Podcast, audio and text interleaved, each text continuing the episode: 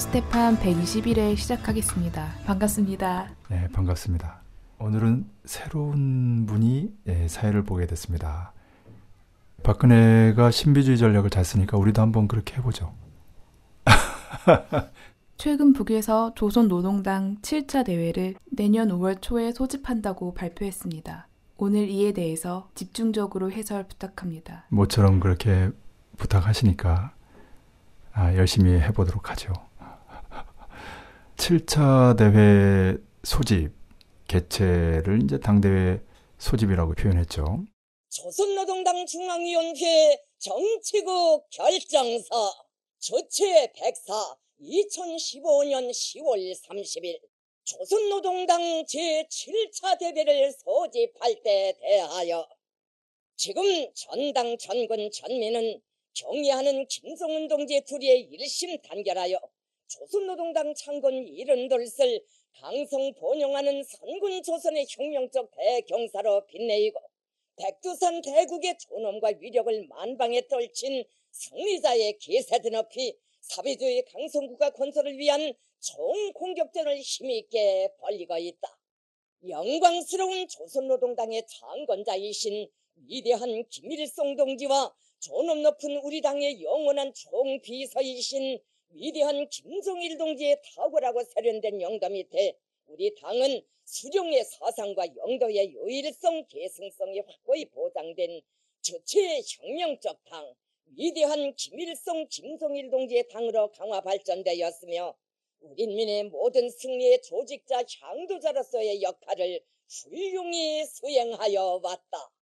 조선노동당은 장장 70성상에 걸치는 장관 기간 자주 선군 사회주의 로선과 원칙을 백년 대계 전략으로 틀어주이고 혁명과 건설을 영도하여 우리 인민을 존엄 높은 자주적 인민으로 혁명의 위력한 주체로 키우고 인민 대중의 자주적 요구와 리상을 실현하는 주체 사회주의를 건설하였으며 세계를 이어 계속된 제국주의와의 대결전에서 승리의 전통을 새기며 저국의 존엄과 자주권, 혁명의 전추물을 영예롭게 수호하고 이 땅 위에 저국의 부강 번영과 주체 혁명협의 완성을 위한 만년 토대를 마련하였다.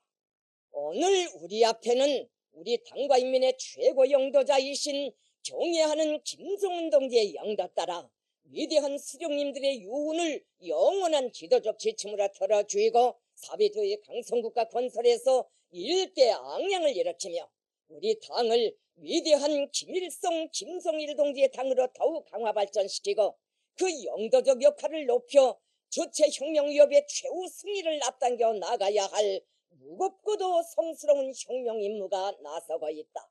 당중앙위원회 정치국은 주체혁명 위협, 사회주의 강성국가 건설 위협 수행에서 세계적인 효력이 일어나고 있는 우리 당과 혁명 발전의 요구를 반영하여 조선노동당 제7차 대회를 저체 배고 2016년 5월 초에 소집할 것을 결정한다.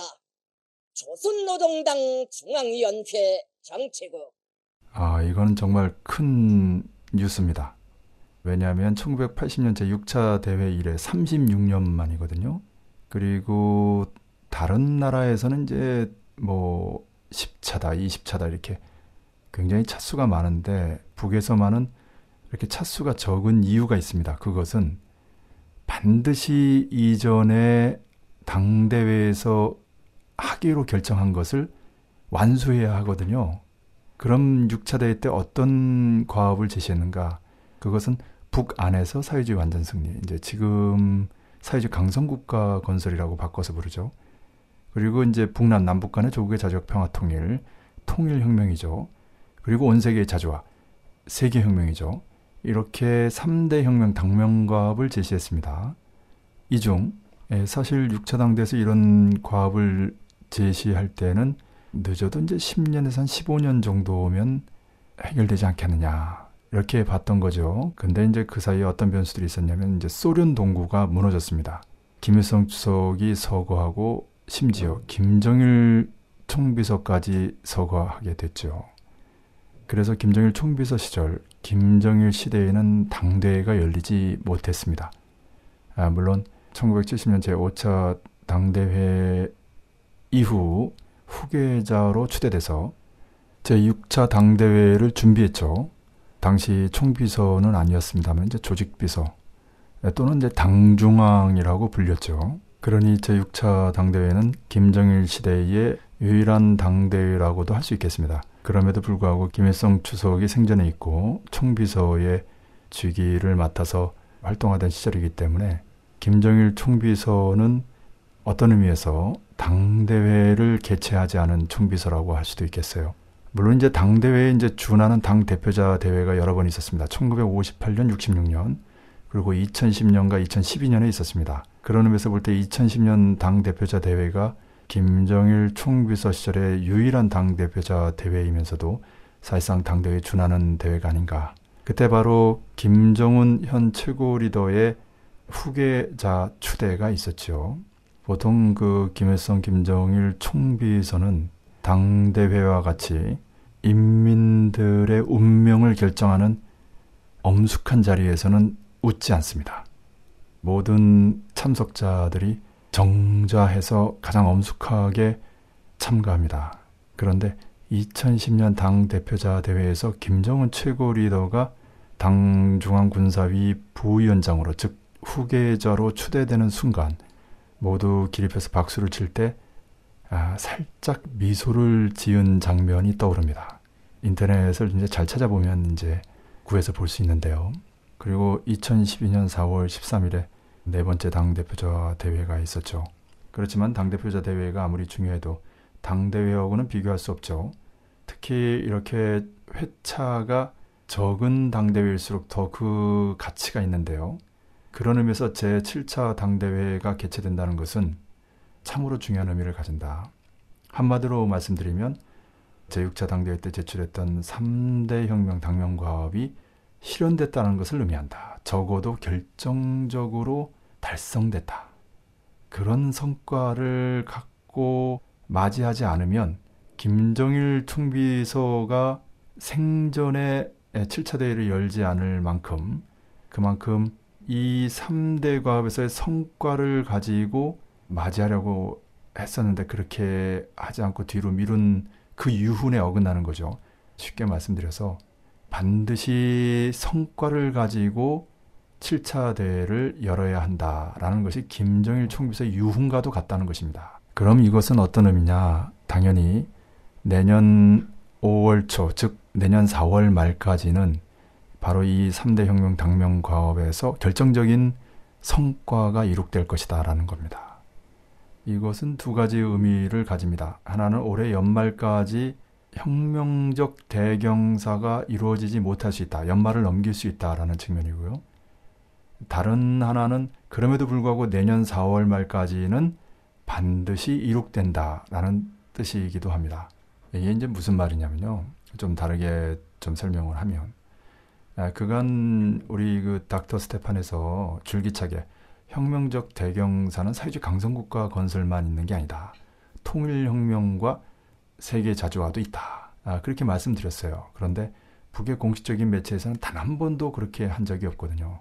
심지어 이번에 제 7차 대회 소집을 알리는 정치국 결정서에서조차도 올해 당창건 70돌 열병식을 잘 치르면서 또 여러 가지 사회주의 경제건설 놀라운 성과를 거두면서 혁명적 대경사로 빛내었다. 과거형으로 썼거든요. 그러나 7차 당대회 소집이 발표되면서 명확해진 거죠. 왜냐하면 6차 당대회의 3대 과업이 완수되지 않으면 결코 소집될 수 없기 때문에 사실상 김정일 총비서의 유훈이기 때문에 다시 말씀드려서 그 직전인 내년 4월 말까지는 3대 과업에서 놀라운 성과, 결정적 성과 반드시 이루어질 수밖에 없다 라고 말씀드릴 수 있겠습니다. 다시 또 설명을 좀 드리면 올해 1월 1일 신년사에서 김정은 최고 리더가 직접 올해를 혁명적 대경사회로 빛내자라고 호소했습니다. 조국 강복 70돌, 당창건 70돌. 근데 그렇게 해서 8.15, 10.10이 지났어요. 네. 그러니까 올해라고 했으니까 이제 연말까지 이렇게 볼 수 있겠죠. 그러니까 8.15까지 될 수도 있고 10시까지 될 수도 있고 그게 안 되더라도 올해라고 했으니까 연말까지는 돼야 되겠죠. 네. 에, 그런데 에, 지금 시점에서 2015년 10월 30일 날 정치적 결정서가 발표됐습니다. 다시 말하면 이제 올해 두 달 남겨놓고 내년 5월 초에 7차 대회를 소집한다고 했기 때문에 내년 4월 말까지 3대 가업에서 성과가 이룩된다는 말씀입니다. 네. 이건 이제 혁명적 대경사와 3대 혁명 당면과 3대 거업이 밀접히 연관되어 있다. 사회주의 강성국가 건설만이 아니라 통일혁명, 세계 자주화도 같이 가는 거다. 그리고 그것이 올해 연말까지 안 될 수 있다. 그러나 내년 4월 말까지는 반드시 된다. 반드시 된다. 왜냐하면 김정일 총비서 유훈과 연결되고 아, 36년 만에 7차 대회하고 연결되기 때문에 그렇습니다. 상식적으로도 36년 만에 당대회를 여는데 아무 성과 없이 열 수는 없겠죠.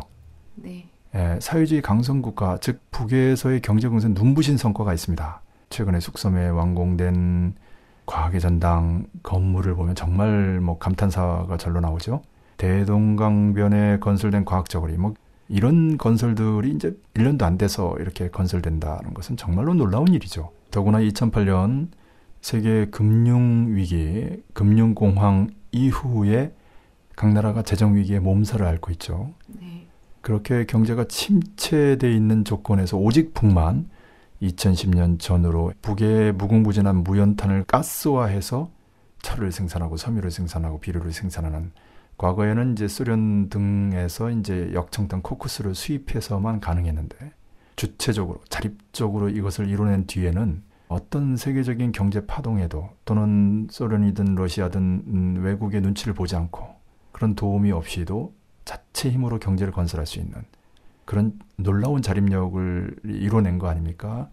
그래서 그 뒤로 파죽지세로 경제 건설 속도가 가속이 붙고 있습니다. 어, 지난 10년의 변화가 1년마다 있다. 이런 얘기인데요.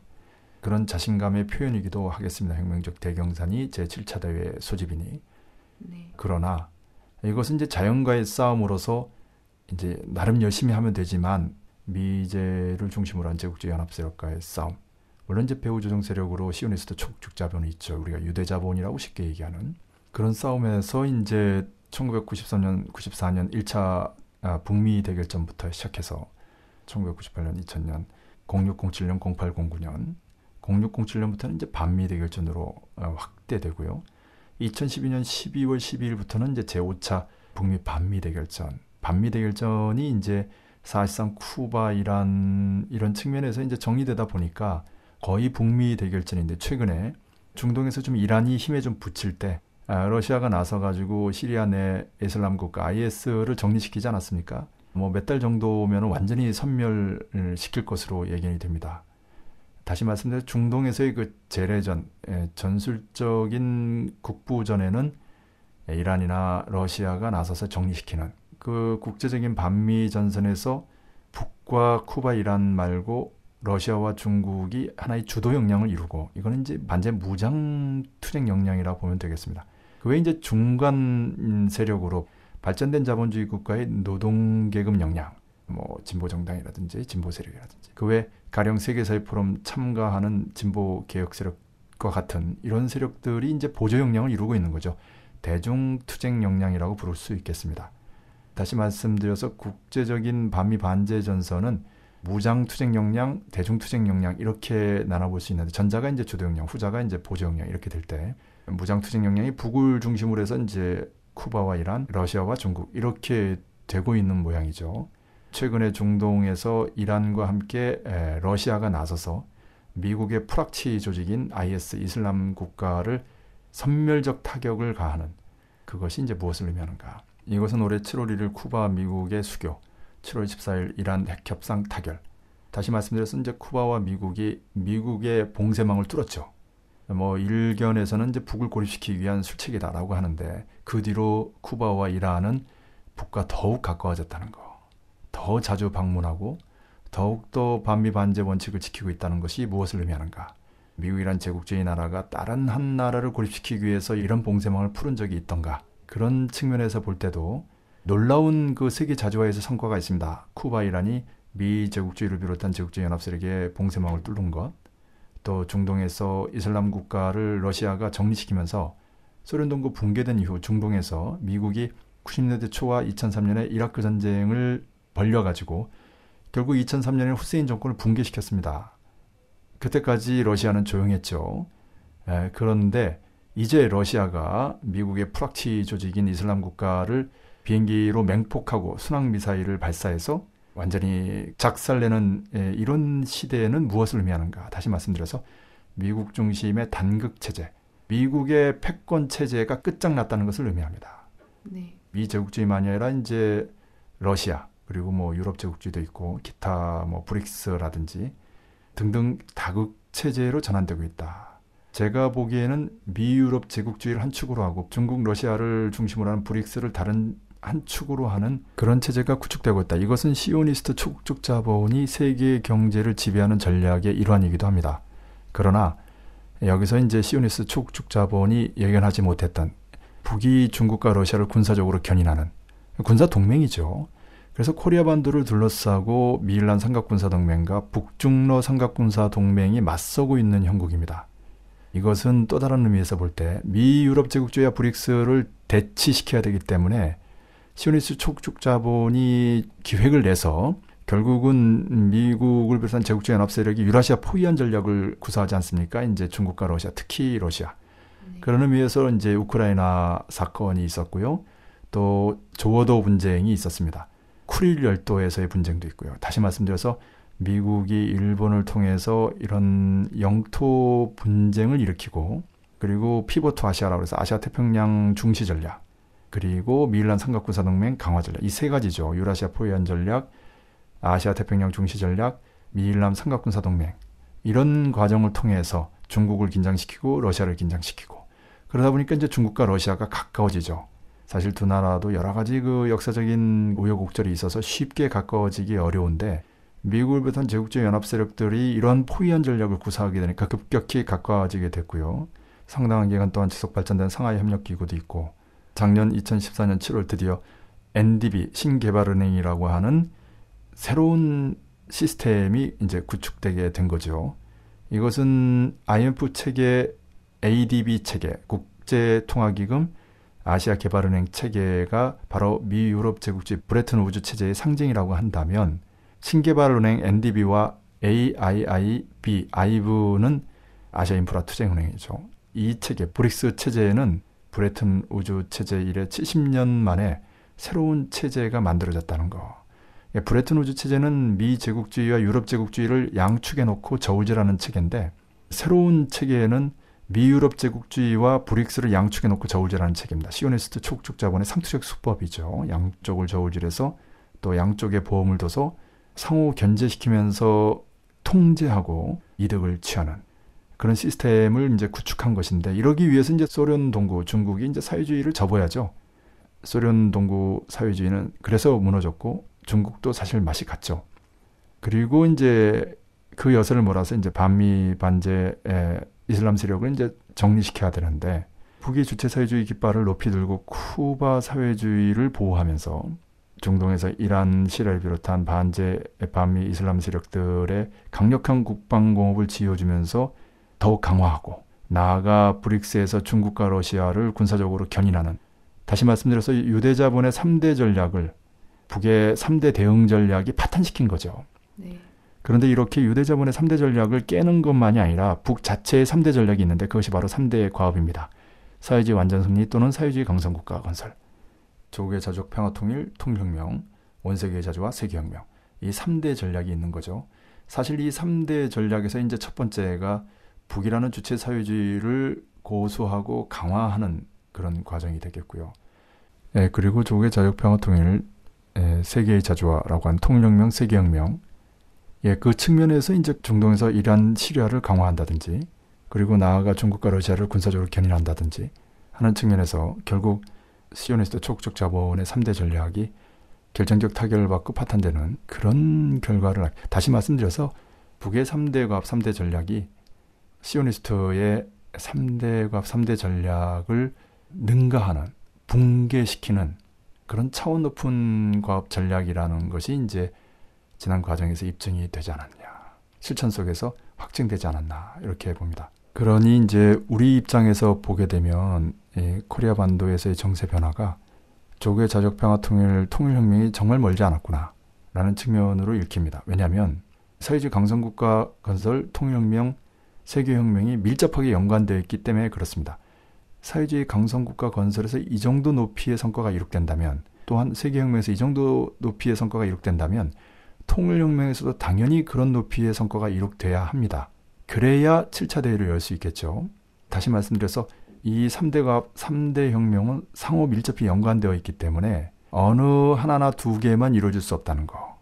지금 공개되고 있는 사회주의 강성국가 건설과 세계혁명에서의 성과는 곧 이루어질 통일혁명에서의 성과를 예견케 한다는 것입니다. 네. 또 다른 측면에서 보면 북미 관계, 북일 관계, 북남 관계가 있는데요. 북남 남북 관계죠. 북미 관계가 이제 중심골입니다. 네, 전략적이죠. 여기서 어떤 변화가 이루어지냐에 따라서 북일 북남 관계를 규정하는데요. 아, 다시 말씀드려서 이제 북미 관계가 적대 관계면은 북일 관계, 북남 관계도 적대 관계고 북미 관계가 이제 정상화되면 북일 북남 관계도 정상화되는 이런 연관이죠. 그래서 북미 관계가 어떻게 될지 잘 보이지 않을 때 북일 관계, 특히 북남 관계를 보면은 가늠할 수가 있습니다. 구체적으로 보면 지난 8월 말에 북남 관계가 이제 극단적인 상황까지 갔다가 이제 확 풀리게 됐죠. 긴장과 이완의 과정이었는데 지금 보면은 10월 중순에 이상가족 상봉 그대로 이제 남측의 민주노총, 한국노총 노동자들 160명이나 이제 평양에 가서 북의 직총 선수들과 축구 경기를 하지 않았습니까? 5월 1일 경기장에서 꽉 채운 평양 시민들 앞에서 이것은 예, 굉장히 오래간만에 이루어진 자주 교류 민간 교류에서의 큰 성과입니다. 이 외에도 북의 임업, 살림을 지원해주기 위한 방법이라든지 또 결의말 큰 사전, 음, 즉 우리말과 관련된 또 개성 많을 때 문화유적과 관련된 그런 자주교류, 민간 교류가 활발히 진행되고 있습니다. 나아가 곧 당국 회담도 예견되고 있고요. 예, 물론 다른 한편으로 남측에서 호국 훈련이다, 활용 훈련이다 라고 해서 북을 자극하는 군사 훈련이 벌어지고는 있습니다만은 결정적이진 않지요. 북이 예민해 하기는 합니다. 가령 조평통 대변인이 깠죠. 그런데 이제 성명이라든지 담화가 아니고 이제 기자들의 질문에 대한 대답 형식으로 약간 격을 떨어뜨린 것이 무엇을 의미하는가? 8월 25일 합의 정신을 구현하려고 하는 지금 형성되고 있는 그런 대화의 분위기를 깨지 않으려고 하는 의도가 역력히 보입니다. 그것은 또한 10월 10일 열병식을 전후해서 북 스스로 예고하고 거의 모든 언론들이 주목했던 북의 우주 발사체 발사 가 이루어지지 않은 것이 무엇을 의미하는가? 만약에 그렇게 됐으면 이상적 상봉부터 해가지고 북남 관계 뭐 유엔에서의 뭐 제재 소동 별 난리가 다 났겠죠. 그런데 그렇게 하지 않는다는 거. 물론 그것은 북이 충분히 전략 전술적으로 고려하고 있는 전제하에서 이루어진 것입니다. 그렇기 때문에 북남 관계 전망이 낙관적이고 그러한 방향에서 흐름에서 북미 관계도 개선될 수밖에 없다라는 전망을 하게 되는데요. 우리 일관된 전망이죠. 아, 물론 이렇게 북미 북일 특히 북남 관계에서 잘 될 것이기 때문에 남측의 통일진보 세력이 손 놓고 있어도 된다 이런 말씀은 아닙니다.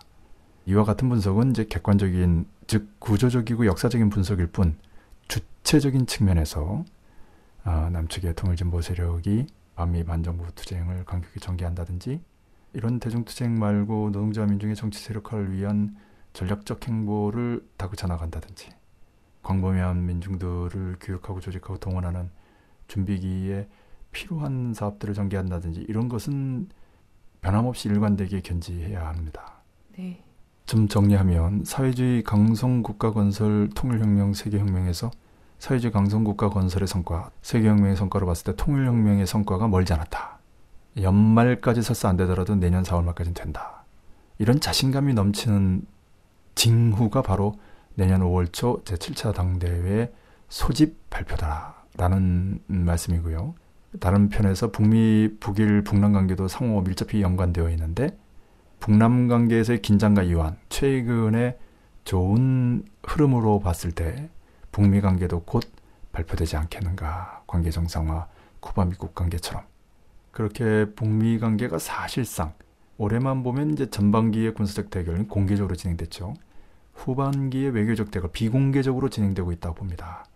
그 결과가 이제 어느 날 갑자기 작년 12월 17일 날 쿠바 미국 정상 전화회담 그 결과가 언론에 보도됐듯이 오바마는 뭐 프란치스코 교황 생일이라서 그렇겠다 그 날짜에 사실 김정일 총비서 서거 3주기죠 북이 백두산 칼바람을 공언했던 날이기도 합니다. 그런 것처럼 또 쿠바 미국 관계 정상화의 과정들을 참고해서 본질적으로 같은 시기지만 비본질적인 형식과 방법으로 진행되지 않겠는가. 그런 의미에서 이제 주목되는 것이 10월 7일 외교부 성명부터 해서 최근 집중적으로 북이 부각하고 있는 북미 평화협정 체결입니다. 10월 30일 정치국 결정서 발표 하루 전날에만 해도 평화협정 체결 관해서 굉장히 강조해서 설명했는데요. 바로 노동신문의 정세절 글입니다. 그 안에서 이제 인상적인 것은 약 65조 US 달러를 언급한 다시 말씀드려서 숫자가 나왔다는 것입니다. 북이 2005년까지 집계된 피해 액이라는 것은 곧 북미 관계 정상화 과정에서 받아야 할 배상액이 되는 거죠. 그건 지금 재정직자의 허덕이는 미국에겐 어림도 없는 얘기고요. 아, 시오니스트 초국적 자본이 중국과 러시아에 투자된 위장된 자본들을 통해서 북에 배상하는 형식이 되지 않겠는가 이렇게 얘기합니다. 다시 말씀드린 겉으로는 이제 중국과 러시아 자본이 북에 투자되는 형식으로 가지만 실질적으로는 시오니스트 자본들이고 그 본질적 성격은 배상금의 성격을 띈다. 형식적으로 북미 대결전이지만 본질적으로는 북을 비롯한 우리 민족과 시오니스트 초국적 자본가의 대결전에서 시오니스트 초국적 자본이 패배했기 때문에 동서고금의 역사가 말해주듯이 대결전 전쟁에서 졌을 때는 영토 재분할과 경제 배상이 필연적으로 뒤따르죠. 그런 의미에서의 이제 숫자가 나온 것이 무엇을 의미하는가? 바로 정치국 결정서 발표 하루 전날에 그리고 바로 그 숫자가 나온 그 단락의 전반부가 피해 얘기고 후반부가 전쟁 얘기입니다. 다시 말씀드려서 이런 배상 안 되면 전쟁밖에 없다라는 노골적인 협박이죠. 이에 대해서는 제가 21세기 민주일보 글로 좀 자세히 썼습니다. 여러 각도에서 분석한 글이 있는데 참고하시길 바라고요. 그리고 이제 두개 글이 더 있는데 하나는 이제 역사 교과서 국정화와 관련된 얘기고 다른 하나는 러시아가 시리아의 IS를 이제 초토화시키고 있는 내용입니다. 다시 말씀드려서 북미 관계, 북남 관계, 그리고 이제 세계 자주화에 초점이 되고 있는 중동 문제 이 세 가지를 이제 다루고 있습니다. 이것은 이제 사회주의 강성국가 외에 상대가 있는 싸움에서 대표적인 세 가지죠. 북일 관계에는 이제 북미 관계가 풀리면 저절로 따라오는 것이기 때문에 북남 남북 관계에는 박근혜 이른바 정권, 박근혜 정권의 운명이 중요하죠. 왜냐하면 박근혜가 남측에서 이제 죽기 직전이 돼야 이제 올라오는 거죠. 예전에 개혁 세력들도 올라오기 쉽지 않았습니다. 김대중 노무현 대통령도 방북이 만만치 않았습니다. 하물며 수구 대통령이 오죽하겠어요. 반통일 노선을 전략으로 갖고 있는 세력인데 어떻게 방북을 해서 6.15 14선언에 버금가는 통일지향적 합의를 하겠습니까? 그것은 그만큼 남측에서 죽기 직전까지 몰려야만 할 수 있는 또는 상전 미국이 결정적으로 추동해야만 가능한 것인데 이런 측면에서 볼 때 이제 올해 박근혜 정권이 지금 어떤 상황에 처해 있는가 사실 사면 초가죠. 어떤 측면에서도 길이 보이지 않는 무슨 기본적으로 아, 상전 미국을 추종해서 이 코리아 반도에서의 끊임없는 북침 전쟁 연습 전쟁 소동을 벌린 데 대한 전민중 전민족적 반감 특히 북남 남북 관계가 물론 좀 최근에는 좀 나아졌습니다만 지난 8월 말만 해도 전쟁 직전까지 가지 않았습니까? 여기 이제 노동자 서민 민중들의 민생이 정말로 극에 달하고 있다. 세계 최고의 자살률도 그렇습니다만은 그 바탕을 이루고는 약 5천조에 달하는 천문학적인 재정 부채 이것을 다름 아닌 공무원을 비롯해서 노동자 서민들에게 전가시키고 있는 데 대해서 노동자 서민 민중들의 분노가 하늘을 찌르고 있거든요. 여기다가 이제 온갖 무능의 결과로 세월호 참사라든지 메르스 참사라든지 학살급이죠. 이외에도 온갖 추문들이 다 있으면 정윤회 게이트라든지 이런 스캔들로 이제 날이 지고 날이 새고 이렇게 그래서 정말 박근혜에게 예, 미래가 있는가 결코 그렇지 않죠. 그런데도 불구하고 또 겁이 없어서 최근에 이제 국정화 이것은 이제 선친 박정희의 친일 독재 본질적으로 이제 파시즘이죠. 군사 파시즘 유신 체제를 말합니다. 이것을 이제 미화해서 박근혜의 뿌리를 튼튼하게 해서 기초를 다져가지고 종신 집권까지 가겠다. 이제 5년 동안 하고 나서 뭐 반기문 같은 친구를 5년 동안 아, 세워서 이제 수렴 첨정하고 반기문 임기 내에 4년제 중임 개헌해 가지고 그 뒤에 자기가 다시 나서서 4년, 4년, 8년 하는 그럼 5년, 5년, 4년, 4년, 18년이 되겠죠. 설사 그게 안 돼도 다시 자기가 나서서 5년을 하는 그럼 5년, 5년, 5년, 15년이 되겠습니다. 이렇게 되면 이제 박근혜가 이제 꼬부랑 할머니가 될 때까지 죽을 때까지 집권하겠다. 박정희가 그랬던 것처럼. 그런데 이런 종신 집권이 가능할 그만한 추동력이 있어야 되는데 그게 바로 이제 박정희가 했던 유신이고 그 전제로서의 7사 북남 남북 공동 성명입니다. 다시 말하면 통일 카드죠. 그때가 이제 중국과 미국 모대동과 닉슨이 이제 대탕트라고 해가지고 이제 수교로 가는 과정, 핑퐁 외교 이런 분위기를 타고 이제 박정희가 이후락을 북에 보내고 자주평화민족 대단계를 7사 공동성명에 합의했죠. 그래서 온 민족이 곧 통일이라고 들떠 있을 때 그 동력을 유신 체제로 살짝 이용하고 버리는 박근혜도 딱 이 생각하고 있습니다. 그래서 통일 대박이니 드레스덴이니 뭐 통일준비위원회니 별 운을 다 떼면서 그런 그 분위기를 이제 만들어 나가고 있는 거죠. 북이 이제 체제 통합이라고 이제 비판하는데 체제 통합 되겠어요? 박근혜의 이제 반통일적 본질을 폭로하기 위한 얘기고요.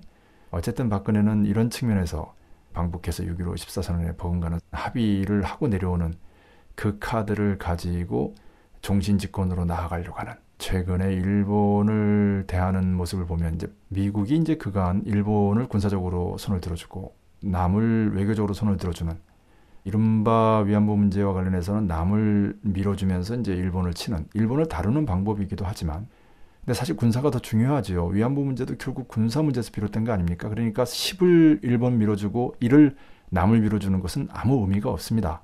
그럼에도 불구하고 미일란 삼각군사 동맹 완성을 위해서 남과 일, 일과 남의 관계 개선이 좀 필요하게 되니까 이제는 그 위안부 문제와 관련된 기존의 입장에서도 변화돼서 그냥 모두 일본을 밀어주는 그러다 보니까 정상회담까지 이제 개최되게 되고 물론 이제 박근혜는 상전 미국을 따라갈 수밖에 없죠. 그렇지만 이제 거기서 이제 머리를 써서 중국을 이제 끌어당겼죠. 리커창이 와서 이제 남중일 3자 정상회담식으로 진행이 되는데 그리고 아베와는 뭐 오찬의 동도 잡지 않는다든지 이런 몇 가지 제스처를 가지고 일본을 나름 다루려고 하는 이것은 이제 어떤 배경을 가지고 이렇게 감히 박근혜가 배짱을 부리냐면 우선 이제 경제적으로 중국과의 관계가 미국과의 관계를 추월했다는 거. 그러니까 미국과는 군사 관계, 예, 중국과는 경제 관계 뭐 이렇게 되는 거죠. 매판 자본을 비롯한 자본과 전반 세력이 이렇게 밀어주기 때문이기도 한데 사실 그것만 가지고는 어림없지요. 상전 미국이라는 뱀이 박근혜를 칭칭 감고 있는데 어림도 없는 얘기입니다. 그것은 이제 시오니스트 초국적 자본이 중국을 먹고 중국을 다루기 위해서 이를테면 홍콩을 1997년 트로이 목마처럼 중국에 들여보내서 안으로부터 거대한 유대 자본이 침투하면서 부패하게 해서 혁명성을 거세해 나가는 이런 내부와의 전략을 취하는 한편 남까지도 중국을 먹고 중국을 다루는데 이용하려고 하는 거죠. 이것은 이제 중국이 북과는 동맹하고 남을 끌어당기고 일본을 치고 미국과는 싸우지 않는 전략을 세웠기 때문에 남과 관련해서는 예, 중국을 견인하는 카드로 쓰고 일본과 관련해서는 미국 쪽에 붙여서 이를테면 밀남 삼각군사 동맹도 있습니다만은 TPP라든지 이게 사실 나프타 북미주 자유무역 협정의 환태평양 태평양 버전이거든요 확대 버전입니다. 여기 이제 그동안 미국과 일본을 거리를 두게 해서 마치 유럽에서 유럽 대륙과 영국의 거리를 두는 것처럼 따로 거리를 둬서 이제 서로 견제시며 둘다 다른 전략 구사했는데 워낙 미국이 약해지니까 일본을 붙여가지고 미 유럽 제국주의 말고 일본까지 이쪽에 보내서 한 축을 형성하고 다른 축으로 브릭스를 만드는 이런 체제로 가고 있다라는 뚜렷한 징후를 읽힙니다. 참고로 그런 의미에서 보면 반기문이 무슨 힘으로 유엔 사무총장까지 됐겠습니까? 노무현 정권 하에서 외무장관 하다 갑자기 유엔 사무총장이 됐는데 10중 8구 시오니스트 촉적 자본의 비밀 조직에 망라됐을 것이다. 그런 정도 아니고 유엔 사무총장 할 수 있겠는가? 그런 의미에서 볼 때 반기문이 박근혜와 함께 유일하게 중국 열병식에 참가한 거, 또 박근혜가 미는 박정희의 새마을운동 널리 선전하는 거 이게 반기문의 차기 남코리아 대선에서의 야심의 일단이 드러난 사건이기도 하지만 배우의 시오니스트 촉촉 자본이 박근혜 다음으로 반기문을 점찍은 것이 아니냐 그런 징후로도 읽히는 측면이 있습니다. 어쨌든 중국이 워낙 크기 때문에 내부적으로 엄청난 자본이 들어가서 매수하는 한편 이렇게 박근혜 남코리아 또 반기문 사무총장 이렇게 움직이면서까지 중국을 이제 최대한 견인하려고 하는 거죠. 이런 과정에서 중국은 군사적으로 북에 가까우면서 경제적으로 시오니스 초국적 자본에 가까운 기회주의적인 행보를 계속 보이게 되는 거죠. 근데 어쨌든 올해 러시아 전승 70돌인데 중동에서 대 IS 전을 펼치면서 러시아가 기지개를 펴고 군사적으로 움직인 것은 중국보다 나은 측면이 있습니다. 예, 끝으로 이제 혁명 팟캐스트에서 좀더 음, 해설했으면 하는데요. 지난 6차 대회에서는 이제 사회주의 완전승리, 사회주의 강성국가 건설이죠. 조국의 자족 평화 통일 통일혁명이죠. 원세계 자주와 세계혁명 이 3대 과업을 제시했는데 오늘자 노동신문 사설에서도 강조했듯이 북이 사회주의 강성국가 건설이라고 해서 정치 사상의 강국, 군사의 강국, 그리고 지식경제 강국, 목명국 이런 네 가지 표징을 얘기합니다. 근데 중요한 것은 정치 사상 강국, 군사의 강국은 그 지위에 올라섰다. 이렇게 단언하고요. 지식경제 강국과 문명국은 그 튼튼한 토대를 축성했다. 이렇게 설명합니다. 다시 말씀드려서 앞에 두 개는 이미 이뤘고 뒤에 두 개는 좀 남았다. 이런 얘기죠. 이러면서 과거 3대 혁명 당명 과업의 징표보다 정치, 사상, 군사, 그리고 경제, 문화 이렇게 네 가지 분야를 오히려 중시하는 이런 범주로 나오고 있는 것이 무엇을 의미하는가? 7차 대회 준비하면서 총화의 네 가지 기준 범주로서 앞에 3대 과업보다는 이 네 가지 분야를 위주로 보는 것이 아닌가라는 추측도 낳게 합니다. 하여튼 결론적으로 혁명적 대경사가 7차 당대회 소집과 연관지어서 사회주의 강성국가만이 아니라 통일혁명, 세계혁명과 맞물려 있다는 것이 확인됐고요. 그리고 연말까지 설사 그 완수가 안 되더라고 하더라도 내년 4월 말까지는 반드시 완수한다. 라는 결심이 분명히 드러났다. 이렇게 말씀드릴 수 있겠습니다. 네, 정말 잘 들었습니다. 이만 마치겠습니다. 예, 수고하셨습니다.